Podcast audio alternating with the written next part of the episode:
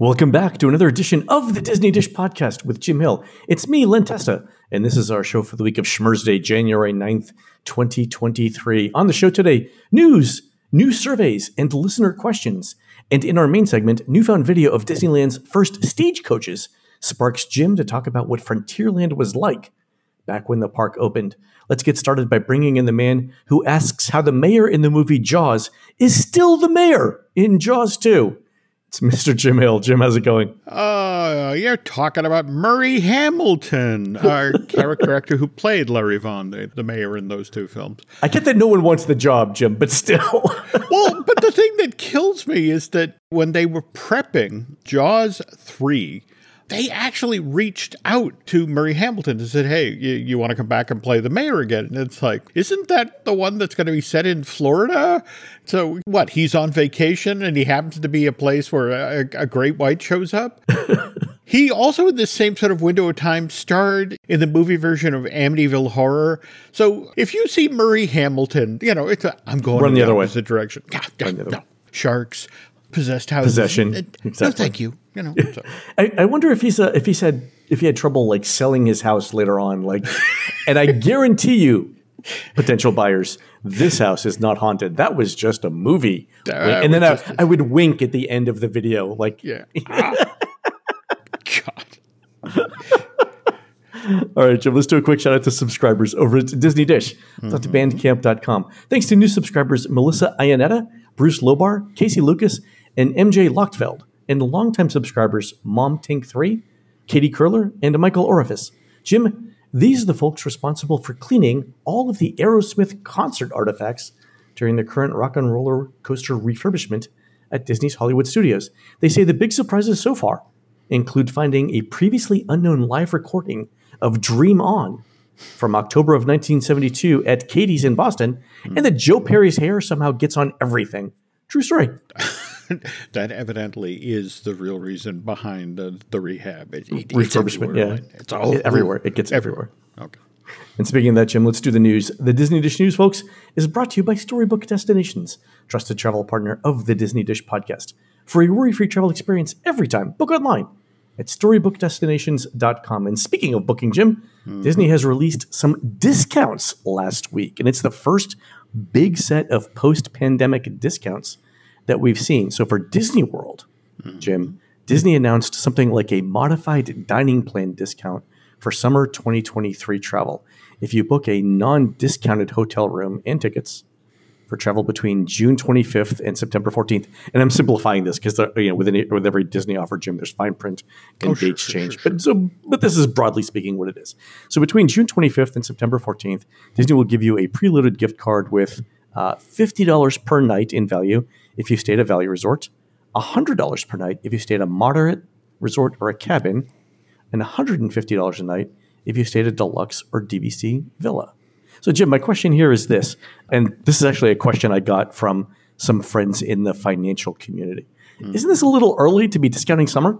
Yeah. I mean, June 23rd through September 14th, that's high season, right? That's literally the highest of high season? It used to be high season, but these okay. days, summer is not what it used to be mm-hmm. in terms of, of travel. Like the first week of June, like you know, mm-hmm. the first week of summer vacation is is still big, right? Mm-hmm. So there's still a lot of people who do that. But after that, Jim, we've noticed for a bunch of years, and this is even true pre-pandemic, that summer is not as busy as it used to be. In fact, I think uh, pre-pandemic, one of the trends that we were tracking was that if you look at average wait times in October, hmm. they were actually higher than average wait times in like July or August. But how much of that is related to the fact that Disney has done a, a pretty wonderful job of, oh, you're going right. to Walt Disney World between August and October, have you heard about Mickey's Not So Scary? Or if right. you're going from you know from November, or food and wine, or yeah, yeah something. you know, it's just they have done a good job that way. But that's still intriguing that we're this far out. You and I have been paying attention to what's going on in the news and the story that just broke, for example, yesterday about the 18,000 people that Amazon is anticipating laying off. Is that again, everybody sort of still tapping the brake, you know, about you know their future plans and that sort of thing because of this may or may not happen recession. All right, so I just told Jim something that I can't say on the air, but Jim, mm. that's how quickly business fell off. Oof. Right? I think this addresses that mm. issue. Like I think Disney's definitely seen mm. a decrease in number one dining revenue. Mm. Right? I think people people aren't going to cut back on theme park tickets. They're not going to cut back on hotels, but they can swap out table service restaurants for quick service restaurants, right? Mm-hmm. And they can substitute a hamburger mm-hmm. for a $55 steak. So I think this offer around dining specifically tells us mm-hmm. two things. One, dining has dining um, revenue has softened mm-hmm. in Walt Disney World, and they're trying to, to goose it. And number two, I think yeah, they're looking at summer. The other reason why I think summer is interesting, Jim, is this: mm-hmm.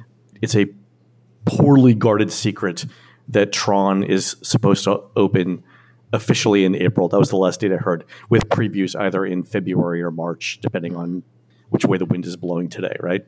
Mm-hmm.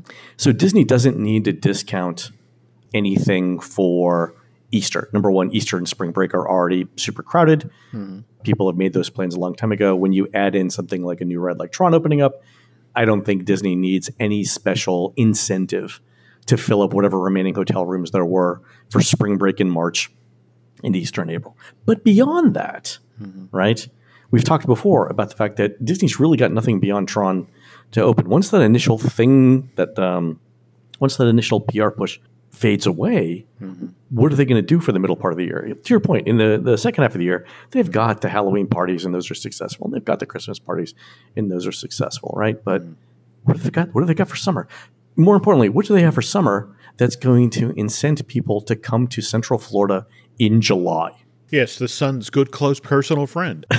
exactly, exactly. Yeah, I mean, this is one of those things where it's like they, if they give you seven hundred and fifty dollars in ice cream vouchers. That would incent people, right? That's what you're going to need. Yeah. So I think this is actually a pretty solid offer. Number one, it's the first. I think it's the first dining related offer that the Disney has done for U.S. consumers hmm. since the pandemic. So it's important in that respect.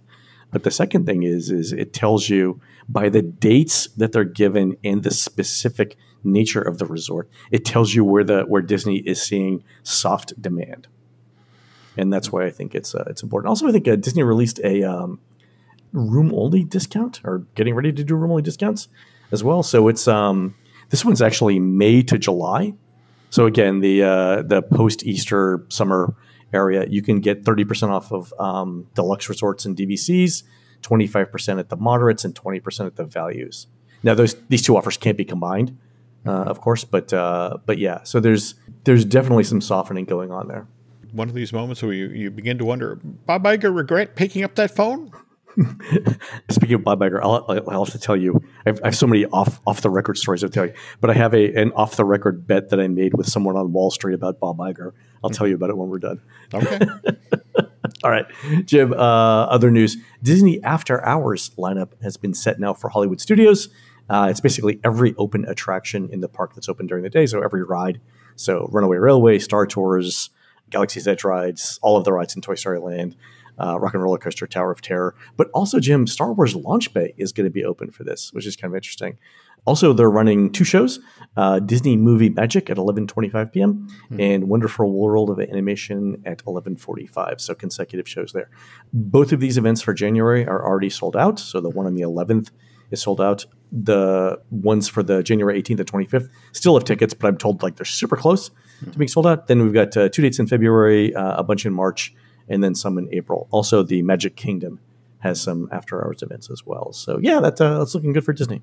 I mean, I get it's after hours; you have less time in the park, but let's be honest, the place is semi-private, and and there's yeah. a lot of folks who actually believe, for example, Batuu, you know, looks better with its nighttime lighting package. I think most Disneylands uh, look better at night. For, I think Sunset Boulevard. I think you'll agree with this. Sunset Boulevard looks better at night as well. There we go. And it's it's only slightly more mm-hmm. expensive than a one day ticket mm-hmm. to the park. But if you add in Genie and individual Lightning Lane, it's hmm. either less expensive or about the same. And I really think you could get all of these rides in during the after hours event. Like if you just ran from ride to ride, hmm. you could you could probably do it. given that factor and the price point, I know, well worth looking into. All right, Jim, we have uh, time for some surveys. Uh, first, I want to point out that our friend Kevin writes in to say that along with Disney not allowing you to enter zero on some survey questions, Spirit Airlines, Jim, is not to be outdone. Kevin writes in with this Spirit Airlines survey question that says, not counting your most recent trip, how many total flights have you taken on Spirit Airlines in the last year? And the first answer begins with one to two, Jim, which means you can't say zero. And remember, you're not, it says not counting your re- most recent trip. so, Jim, as long as flying airplanes doesn't have anything to do with numbers or math, I think we're okay here. And I'm willing to move on. Okay. I, I, I don't know about Sure. you, Len. I, I don't necessarily like it when the pilots are that away, right? Yeah. Okay. Go. Yeah, go, go. sure. Huh? Yeah, what could possibly go wrong? All right. Our friend Jenny uh, sent in a Disney survey with a new question I haven't seen before. And Jim, Jenny made a, a comment about this, and I want to ask you about what the comment means too. Here's the question from Jenny On your last trip to the Walt Disney World Resort, what was the total amount you spent, including travel, accommodations, meals, park tickets, merchandise, entertainment, etc.? Mm-hmm. And if you're uncertain, please give your best estimate. And there's a checkbox that says, I couldn't even estimate. Mm-hmm. So Jenny put in a number. It's basically a field with a dollar sign next to it, and you enter a number. And Jenny's question is this Doesn't Disney already know how much I spent on most of this? And the reason why I think that question is important is this I wonder if Disney's trying to gauge the perception of cost, not the cost itself. Like if you said, for example, I think it cost $3,000, and Disney's analytics also thinks you spent $3,000, dollars mm-hmm. then Disney knows that your other survey answers are based on you having a pretty accurate idea of the value you got for your money. But let's say that Disney Analytics says that you spent $3,000 and it knows what you spent on hotels, tickets, meals because you put it all in your room, right? Mm-hmm. But you say that you think you spent $6,000. Hmm. Disney might think that you perceive your cost as much higher than it was. Conversely, if if if you think I spent fifteen hundred dollars and you, and Disney knows you spent three grand, mm-hmm. right? That would lead them in another direction. So I wonder if this is a if this is a question about perception. If we go with the Occam's razor, you know, the low hanging fruit here is. Is, that they just don't know that they have no way well, of no, putting no. all I mean, numbers that's the thing. You know, That could be it. pe- Yeah. People have this illusion about the Walt Disney Company, this monolithic, you know, corporation with theme parks. Yeah, that, that they get everything right. They get every decision right all the time, and they have and perfect what are the point yeah. that they actually divisions of the company actually talk to one talk to another. each other. Yeah, yeah, yeah. So this may be a case of okay, what we've been able to harvest from our folks is this Yeah. number. What do you think you spent? And it's like, ooh, we're off. That's actually a great point uh, because there could be things that uh, that aren't included. Like if you if you've somehow split the hotel cost mm-hmm. among multiple people in the same room, right? Mm-hmm. That's actually a great a great point. Yeah, interesting. Okay. Huh? Yeah, because you'd have to put one person's credit card down on the room, but let's say you split the cost among two people, like and you Venmoed each other to. Oh, okay. That's a that's a good point. Awesome. I tried. All right. Yeah, good question. So we'll see. If anyone at Disney knows, uh, let us know. Okay. All right. Uh, longtime listener John Parmalee sent in a couple of Disney surveys from a recent trip, and there are a couple of new questions in there. And I want to focus on one in particular on today's show because it has to do with dining, and we just talked about the uh, Disney releasing that new dining offer. Jim, let me give you some background on this. Uh, John ate at uh, the Via Napoli restaurant in Italy's Epcot Pavilion, and that's what this question is based on. So the question is this Why did you decide to dine at Via Napoli on the particular date that John went? And there are a set of answers here um, that I think are interesting. The first one, the first one at the top is I saw a social media post about the restaurant. The second one is a friend, family member, or acquaintance recommended it. The third was I liked the children's menu selections. The next one is uh, I've eaten there before, and I, it was at one of my top places that I wanted to dine at. Next one was it was the only restaurant that had availability. I think I think Disney should know that that is never the response for that because Via Napoli is so popular, it will never be the last restaurant with availability. They shouldn't even show that. The atmosphere and theming uh, made it important. I had a good previous experience, and John noted that. A cast member recommended it. Uh, it had available reservations that worked best with our schedule. The other members of my party wanted to eat there, and it offered good prices and value. This is a pretty wide net. Um, Yeah. But I love how they put social media at the top. And you notice the first half, the first half of these all are recommendation based, or uh, all of the all of the things around recommendations from other people are at the top half of the list. And I don't think Disney's randomizing this.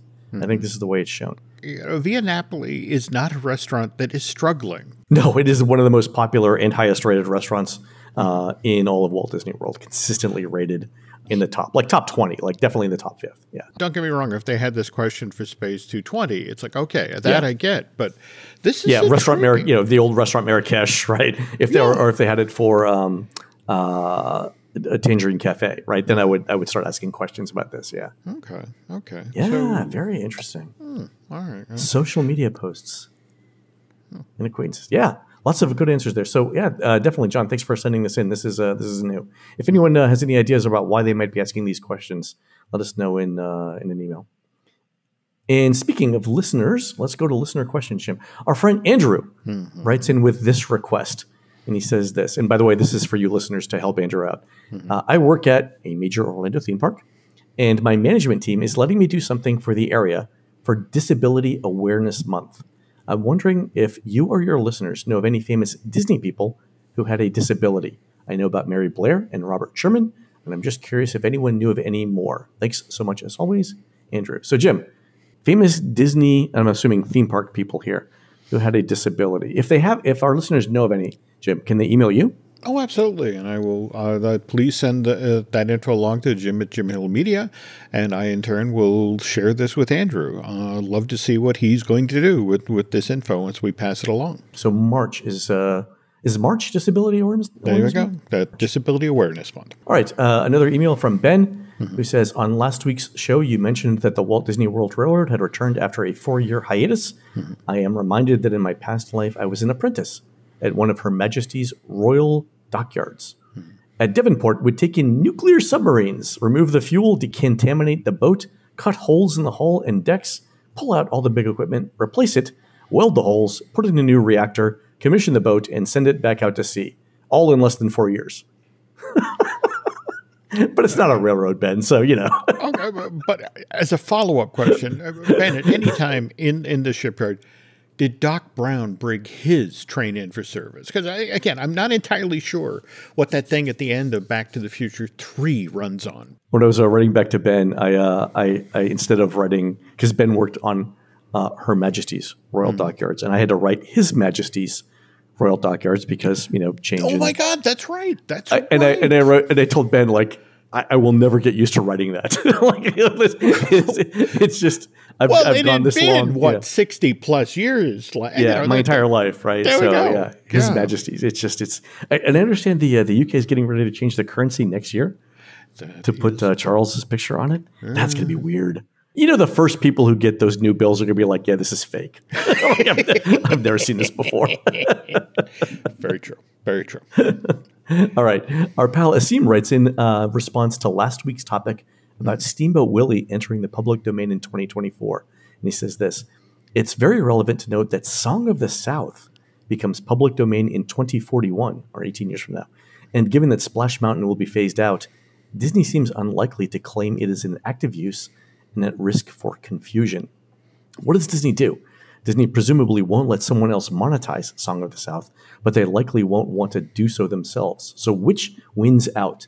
Do they come up with some modern and presumably palatable way of reinventing the Splash characters and maybe Zippity Doo Dah too? Or do they do a very low key release of a documentary about the history of the movie and the evolution of our understanding of the topics, thus claiming they are actively using the IP, at least to somewhat muddy the waters? What's their strategy there? Yeah, Jim, this is super interesting. My my thought i- initially is they're just going to let it go. Like it's not worth. It's not whatever incremental amount of money that they would get by keeping the copyright, and I think that number is pretty close to zero. Uh, is just not worth any sort of controversy about it. But what do you think? I actually got into feature animation Florida when they were working on this project. Are, are your lawyers allowing you to talk about this? when you say got into, yeah, they left the door open. Len, What am I supposed to do? it's practically an invitation. There we go. The film that Mark Henn directed on, the, the John Henry short, that was actually put in production as part of an elaborate plan to sort of decontaminate Song of the South. They had conversations with Whoopi Goldberg. They had conversations mm-hmm. with James Earl Jones. In fact, it was the conversation with Maya Angelou that actually derailed this whole project. But they were going to create a way to release Song of the South where you weren't actually able to watch the film without watching a like 20 minute documentary in front of the film explaining the times, the history, you know, why yeah. it was done, the way it was done. And then after Song of South, again, without, you know, you were going to have to watch yet another like 10 or 15 minute long documentary explaining that the modern Disney company understood about this, but these are the sorts of stories that we are now telling about, you know, African American folklore. Yeah, and I, I, think this is just a no-win situation for them. I don't. That, I, they, but, but, let me just say, I would pay money mm-hmm. to watch Whoopi Goldberg's running commentary of Song of the South. Like I would I would pay thirty nine ninety five. And here's one of the reasons that Disney went after her, not necessarily because they already had the relationship with, with uh, Sister Act and the like. It was that Whoopi Goldberg actually has the world's largest collection of Mammy dolls. She's very into. You know, the, By the way, this, how did you how did you know this? like, how does that piece of knowledge I've been following this, you know, this story forever because again, during the Iger years, in fact, yeah. Bob Iger used to joke from the stage about how they would take bets backstage about how soon during the Q&A session does somebody come forward and ask about Song of the South. And oh, I'm sure. Yeah. Bob once again would have to tell the story about how every year I, I pull out Song yeah. of the South, I put it in the DVR, I watch it and like, nope, not releasing nope. it. And it's going back. Yeah. Yeah. And no. every year they would make a run at him and every year they'd lay down, no. this is how much money we can make off of this movie. Why won't nope. you release this?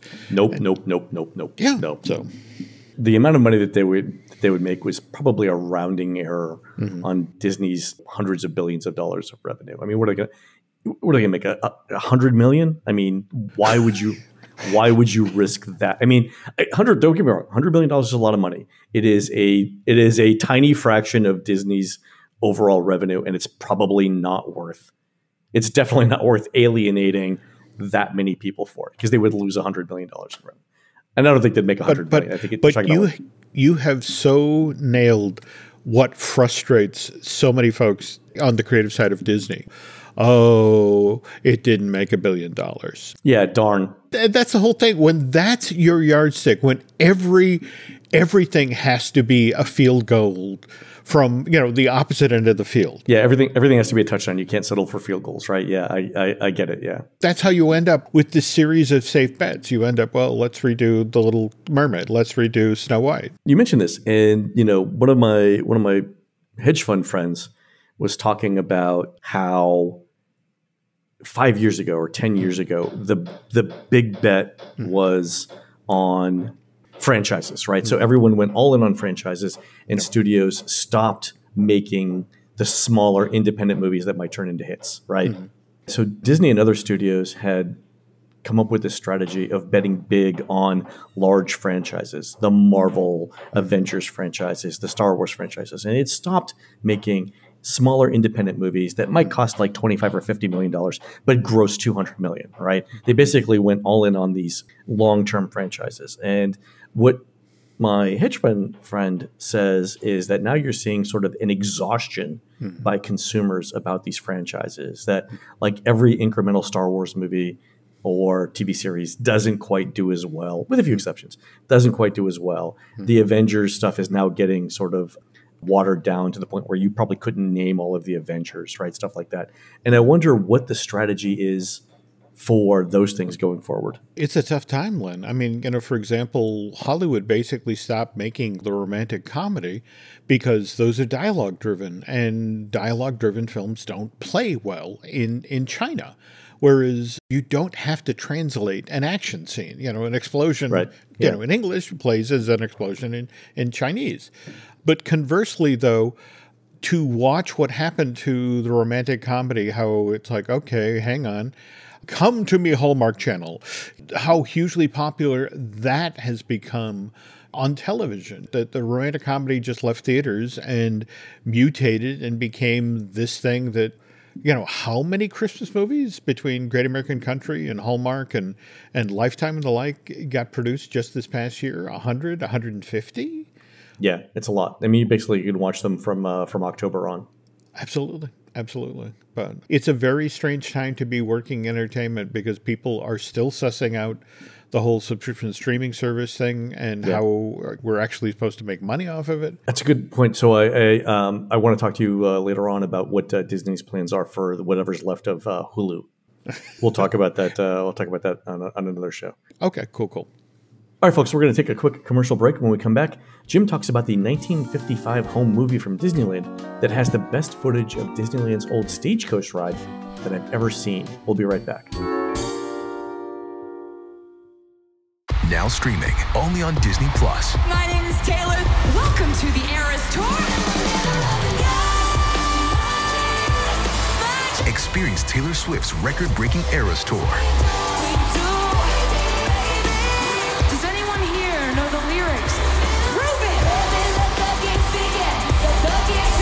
Swift The Eras Tour, Taylor's version, with four additional acoustic songs.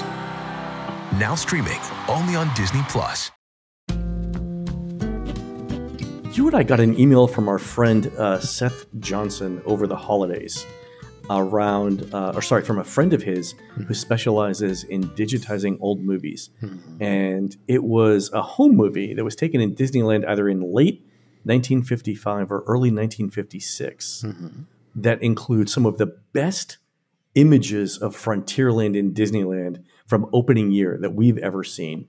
Yeah, notice Len used the, the phrase opening year because mm. Walt spent everything he had to get that place open in July 55. And the first couple of months, it was kind of shaky ground and there wasn't a lot of money to plow back into the park. So to look at this footage, to look at how sparsely planted yeah the park was. the landscaping is rough. Like that's my my overall impression of the film is like mm-hmm. this is dirt. Yep. this is Frontierland is basically dirt. Which you know, if they if they had gotten giant fans and rolled some tumbleweed across, I would have gotten it. But yeah, like there is no landscaping in the parts of Disneyland that we see. Yeah, but at the same time, as you mentioned, you get to experience from, uh, I, I want to say the gentleman who's holding the camera. Hang on, I actually have a name for him. Yes, Sherman, uh, Sherman W. Carter. You get to experience the stagecoach from inside the stagecoach. You get to look out at the park. In fact, did you catch that detail as they're going by the rivers of America and they're in Fowler Harbor? Are all, all of the Jungle Cruise boats parked? Yeah, because uh, Jungle Cruise hadn't uh, was still being worked on, so it either hadn't opened mm-hmm. or uh, was being uh, renovated at the time. But you can see it it disassembled almost like it's Lego pieces. By the way, um, Jim, for people who want to watch this as we're talking, the URL that we gave to this is tinyurl.com mm-hmm. slash dish Disneyland stagecoach. Capital D for dish, capital D for Disneyland, capital S for stagecoach so we can follow. Yeah, but I mean, basically, it's the Jungle Cruises Tinker Toy set that needs to be uh, some assembly required. that it is. That it is. Yeah. But okay, that so a lot of us did not get to experience the stagecoach at Disneyland yep. because it, it ran for a relatively short time, but it was always part of what Walt wanted to do with that family fun park. In mm-hmm. fact, mm-hmm. if you go back to the memo from 48, uh, which Walt wrote for the project he wanted to build right across from the studio at Burbank on the other side of Riverside Drive, Mickey Mouse Park. It's right in there you can actually pull up the, the, document where you know Walt explains what he wants to do, and you can look down at the concept art that's out there. And there's the steam train that circles the property. There's the steamboat that takes guests on a scenic cruise around a, a waterway that's at the center of Mickey Mouse Park. Horse-drawn mm-hmm. trolley that'll take guests through a proto version of Disneyland. There's only two lands. There's the main village, which is basically Main Street USA, and then yep. there's the Western Village, which eventually became Frontierland. And in the Frontierland section, or excuse me, the Western Village, we have the stagecoach. And here's a quote from, from the prospectus The stagecoach will leave the Western Village, pass through the farm, go through the Indian Village, and pass the mill. It will be by a special road. And that's basically the setup we got in, in Disneyland, right? Well, it is, uh, but everything that Walt mentioned eventually showed up in Disneyland Park. I mean, for example, the farm became Big Thunder Ranch, opened at Disneyland Park in June of 86, ran through January of 2016. The Indian Village, with its dance circle and trading post, that was where Disneyland from day one uh, in 1955 continued through 1971, only got shut down after the folks in California took a look at what was being built in Florida. And it's like, ooh, that country bear thing. We want one of those. No, gonna be a we hit. want two Yeah. of those. So that opens in March of 72. And finally, Harper's Mill, the mill, that opens up over on Tom Sawyer's Island back in June of 56. Now, the stagecoaches also were a day one operation. They were up and running in Frontierland in uh, July 17th, 55, though Disneyland stagecoaches actually predate the start of physical construction of Disneyland Park. There's this photo of Walt on the Disney lot. Uh, it's dated July 27th, 1954.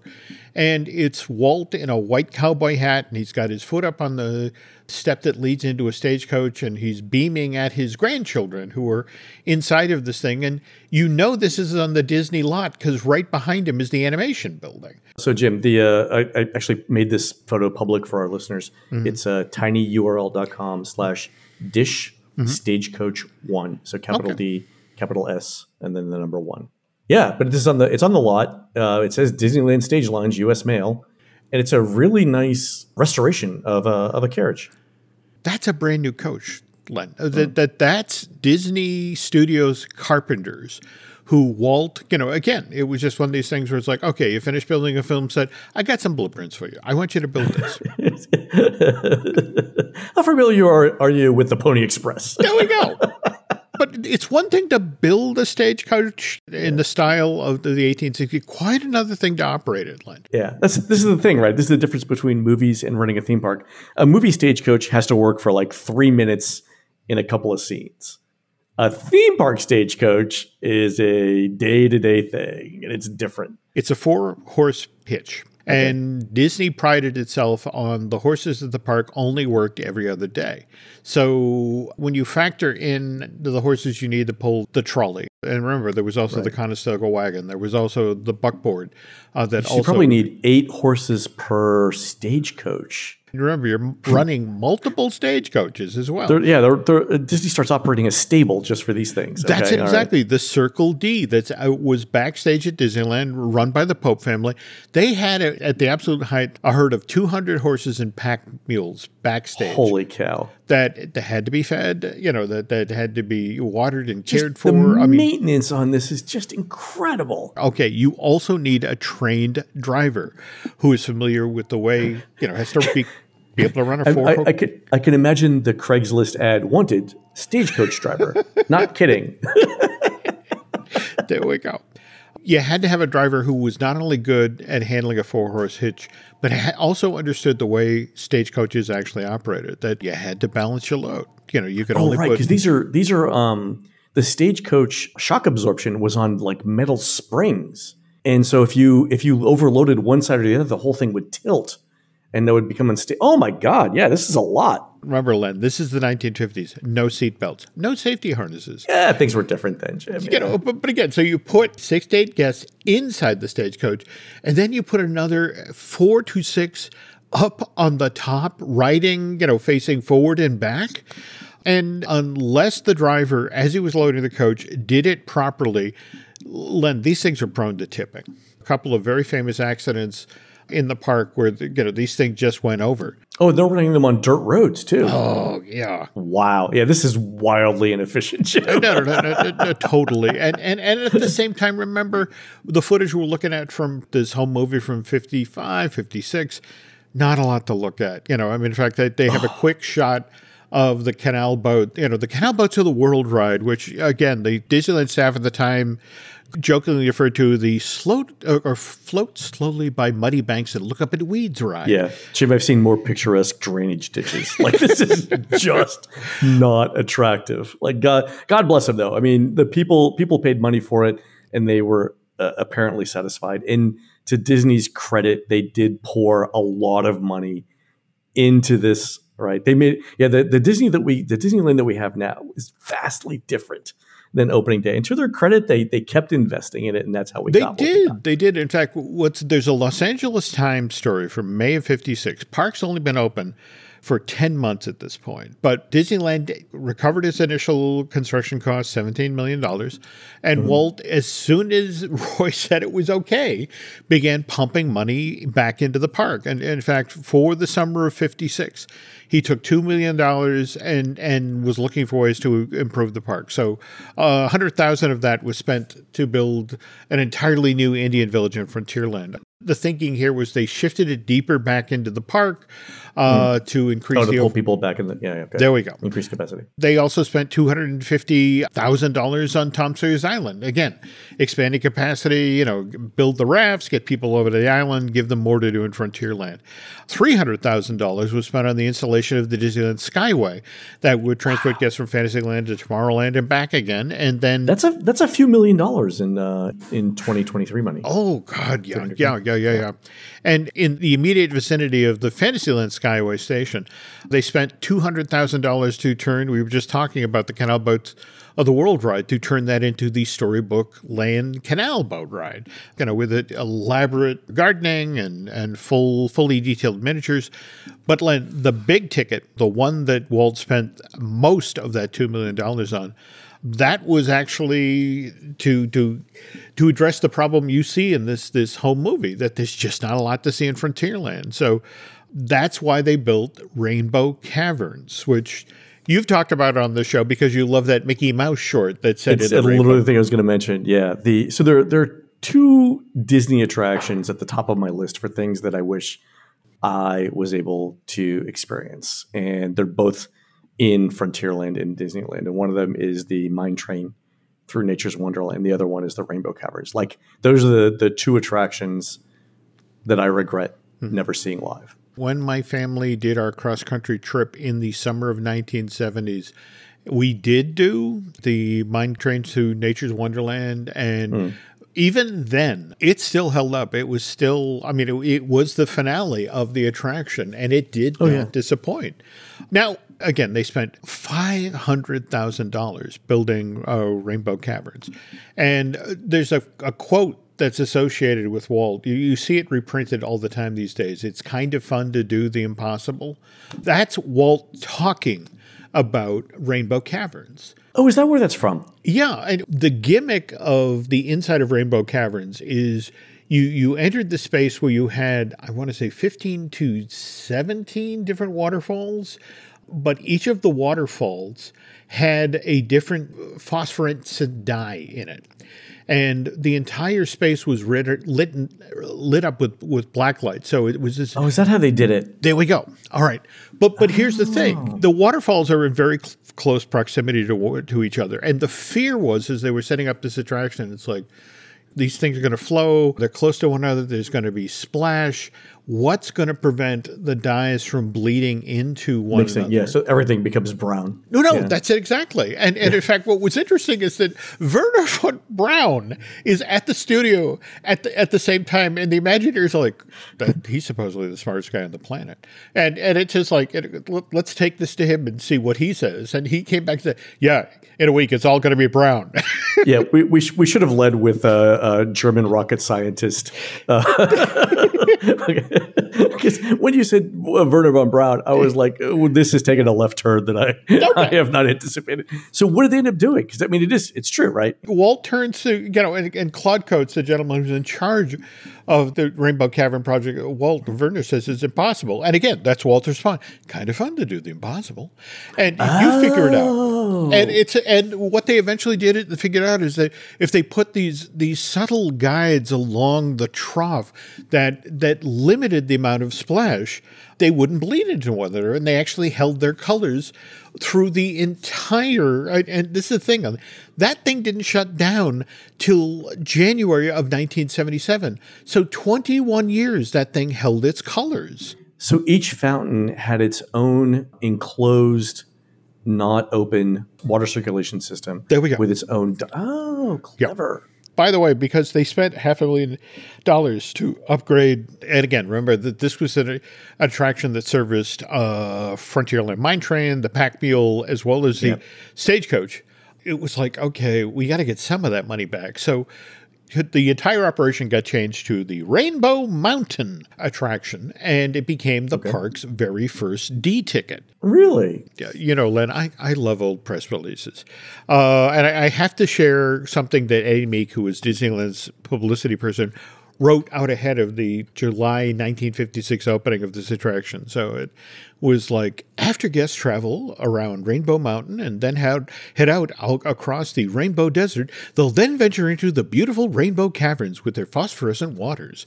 And it's like, it could be Milan, maybe, you know, given So it's colorful, is what you're saying. I mean, how brown We'll and have a chance to dine at the Rainbow is. Restaurant. There we go. And in fact, Walt had to have rainbows on the Brand 56 because this is the exact same window of time that he's developing the Rainbow Road to Oz over at the studios, which is the that never shot film that was supposed to star Annette Funicello and a number of the Musketeers. But You know, th- Jim, all, all this tells me Mm-hmm. is that Disney marketing has a long history of using a very few specific words over and over again to get the point across. That's it's a tradition at this point. Is what I'm there we going with. go. There we go. Okay, well, let's get. Well, so that so that's where the quote. It's kind of fun to do the impossible comes from. There we go. Wow, awesome! I can't believe we've never told the story before. I only came across it researching today's tale, which, which again, back to Disneyland Stagecoaches, which as of 1956 got renamed the Rainbow Mountain. Stagecoach. they continued to operate to the fall of 59. But this attraction continues to have operational challenges. They're low capacity, they're prone to tipping over. There's 200 horses. Yeah, Yeah, rough back roads and ruts are putting a strain on these made accurate to period vehicles. So uh, it got to the point where for every two stagecoaches that were out on stage, there was a third backstage being serviced. And the time involved and the cost finally got too much even for Walt, who, who remember, you know, treated Disneyland like it was a far larger version of that miniature steam train he had in his backyard at Holmby Hills. So for a Walt at that point to go, wow, that's too expensive, that tells you how costly it was to operate the stagecoaches at Disneyland. I mean, for 1.8 million dollars, Jim, you could Walt could have given every writer ten dollars in in 1959 money and been like, "So sorry, this isn't running. Good luck with the rest of your day." Yeah. and and probably come out ahead. You're not wrong. Though the, interesting you mentioned that figure, that the, the 1.8 million, because again, he shuts this ride down in the fall of 59. June of 1960 is when uh, the Rainbow Cavern Mine Train gets a brand new name, Mine Train to Nature's Wonderland. And now when guests climb on the pack mule or get on that mine train, they have a brand new experience. They are now riding past 204 mechanical creatures. In the publicity material for the opening of Mine Train to Nature's Wonderland, the very first time you see the word audio animatronic. Also, what you got as part of you know this 1.8 million, you got a brand new mountain at Disneyland. You got Cascade Peak. Did you remember this? It, it used to face onto the rivers of America. Was 75 feet tall. It had the three waterfalls.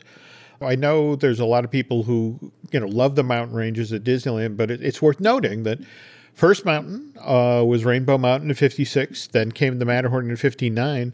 Then in 1960 came Cascade Peak. It would be another 17 years before Disney would add another peak to its mountain chain, uh, that Space Mountain in May of 77. And then the very next peak, Big Thunder Mountain, that came at a price. So, Jim, is Cascade Peak still there? Well, no. Okay, In order for the wildest ride in the wilderness to begin rolling through Frontierland in, in September of 77, uh, okay, okay. that meant that Mine Train to Nature's Wonderland had to shut down. And, and it did, actually, January 2nd, 1977. But Cascade Peak survived another 22 years. Really? It stood at the shore of Rivers of America through the summer of 98. Built in 50, uh, this built in 60, you know, for the, the to Nature's Wonderland.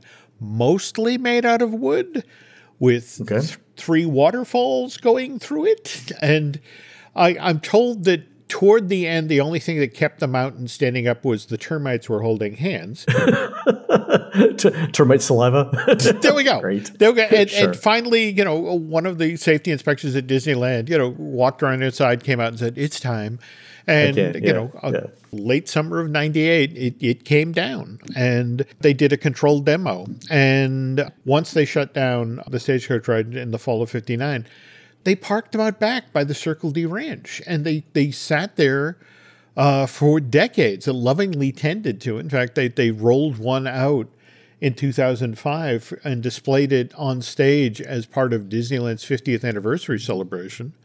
But after that, Len, I mean, Circle D, or at least the backstage at Disneyland version, Right. shut down in 2015. and that was for uh, Galaxy's Edge. That's it exactly. And so there's uh, nothing left of these uh, original mountain ranges except for um, the Matterhorn.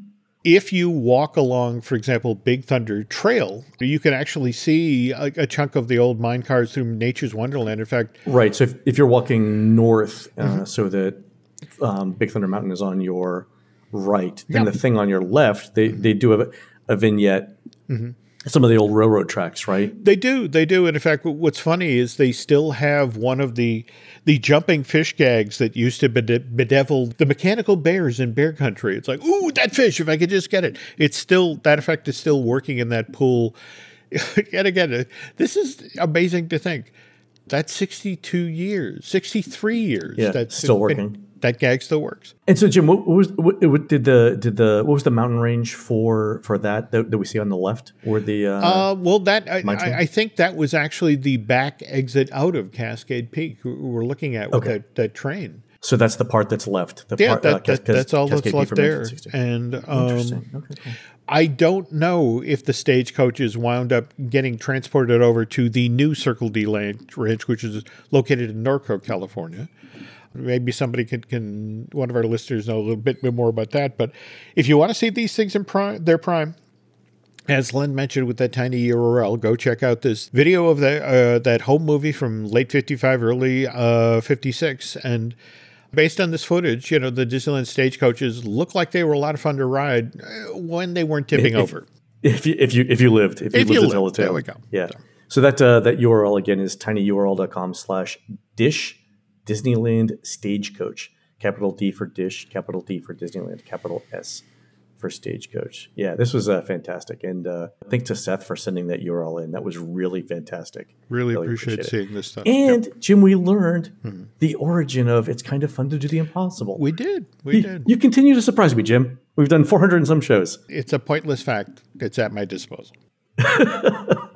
All right, folks, that's going to do it for the show today. You can help support our show and Jim Hill Media by subscribing over at disneydish.bandcamp.com, where you'll find exclusive shows never before heard on iTunes. And we've just started a series on Walt Disney's 300 plus page FBI file, so something fun to talk about. On next week's show, it's the history of Disney's Swiss Family Treehouse. Jim will give us the history of that unique attraction and a preview of what to expect with the current Disneyland redo. You can find more of Jim at jimhillmedia.com and more of me, Len, at touringplans.com. We're produced fabulously by Aaron Adams, who'll be covering the Force MD's classic Tender Love with Keith Sweat at the New Edition Legacy Tour with Keith Sweat and Guy on Thursday, March 30th, 2023 at the State Farm Arena in beautiful downtown Atlanta, Georgia. You know, Jim, I always suspected Aaron was a fan of New Jack Swing. While Aaron's doing that, please go into iTunes and our show and tell us what you'd like to hear next. For Jim, this is Len. We'll see you on the next show.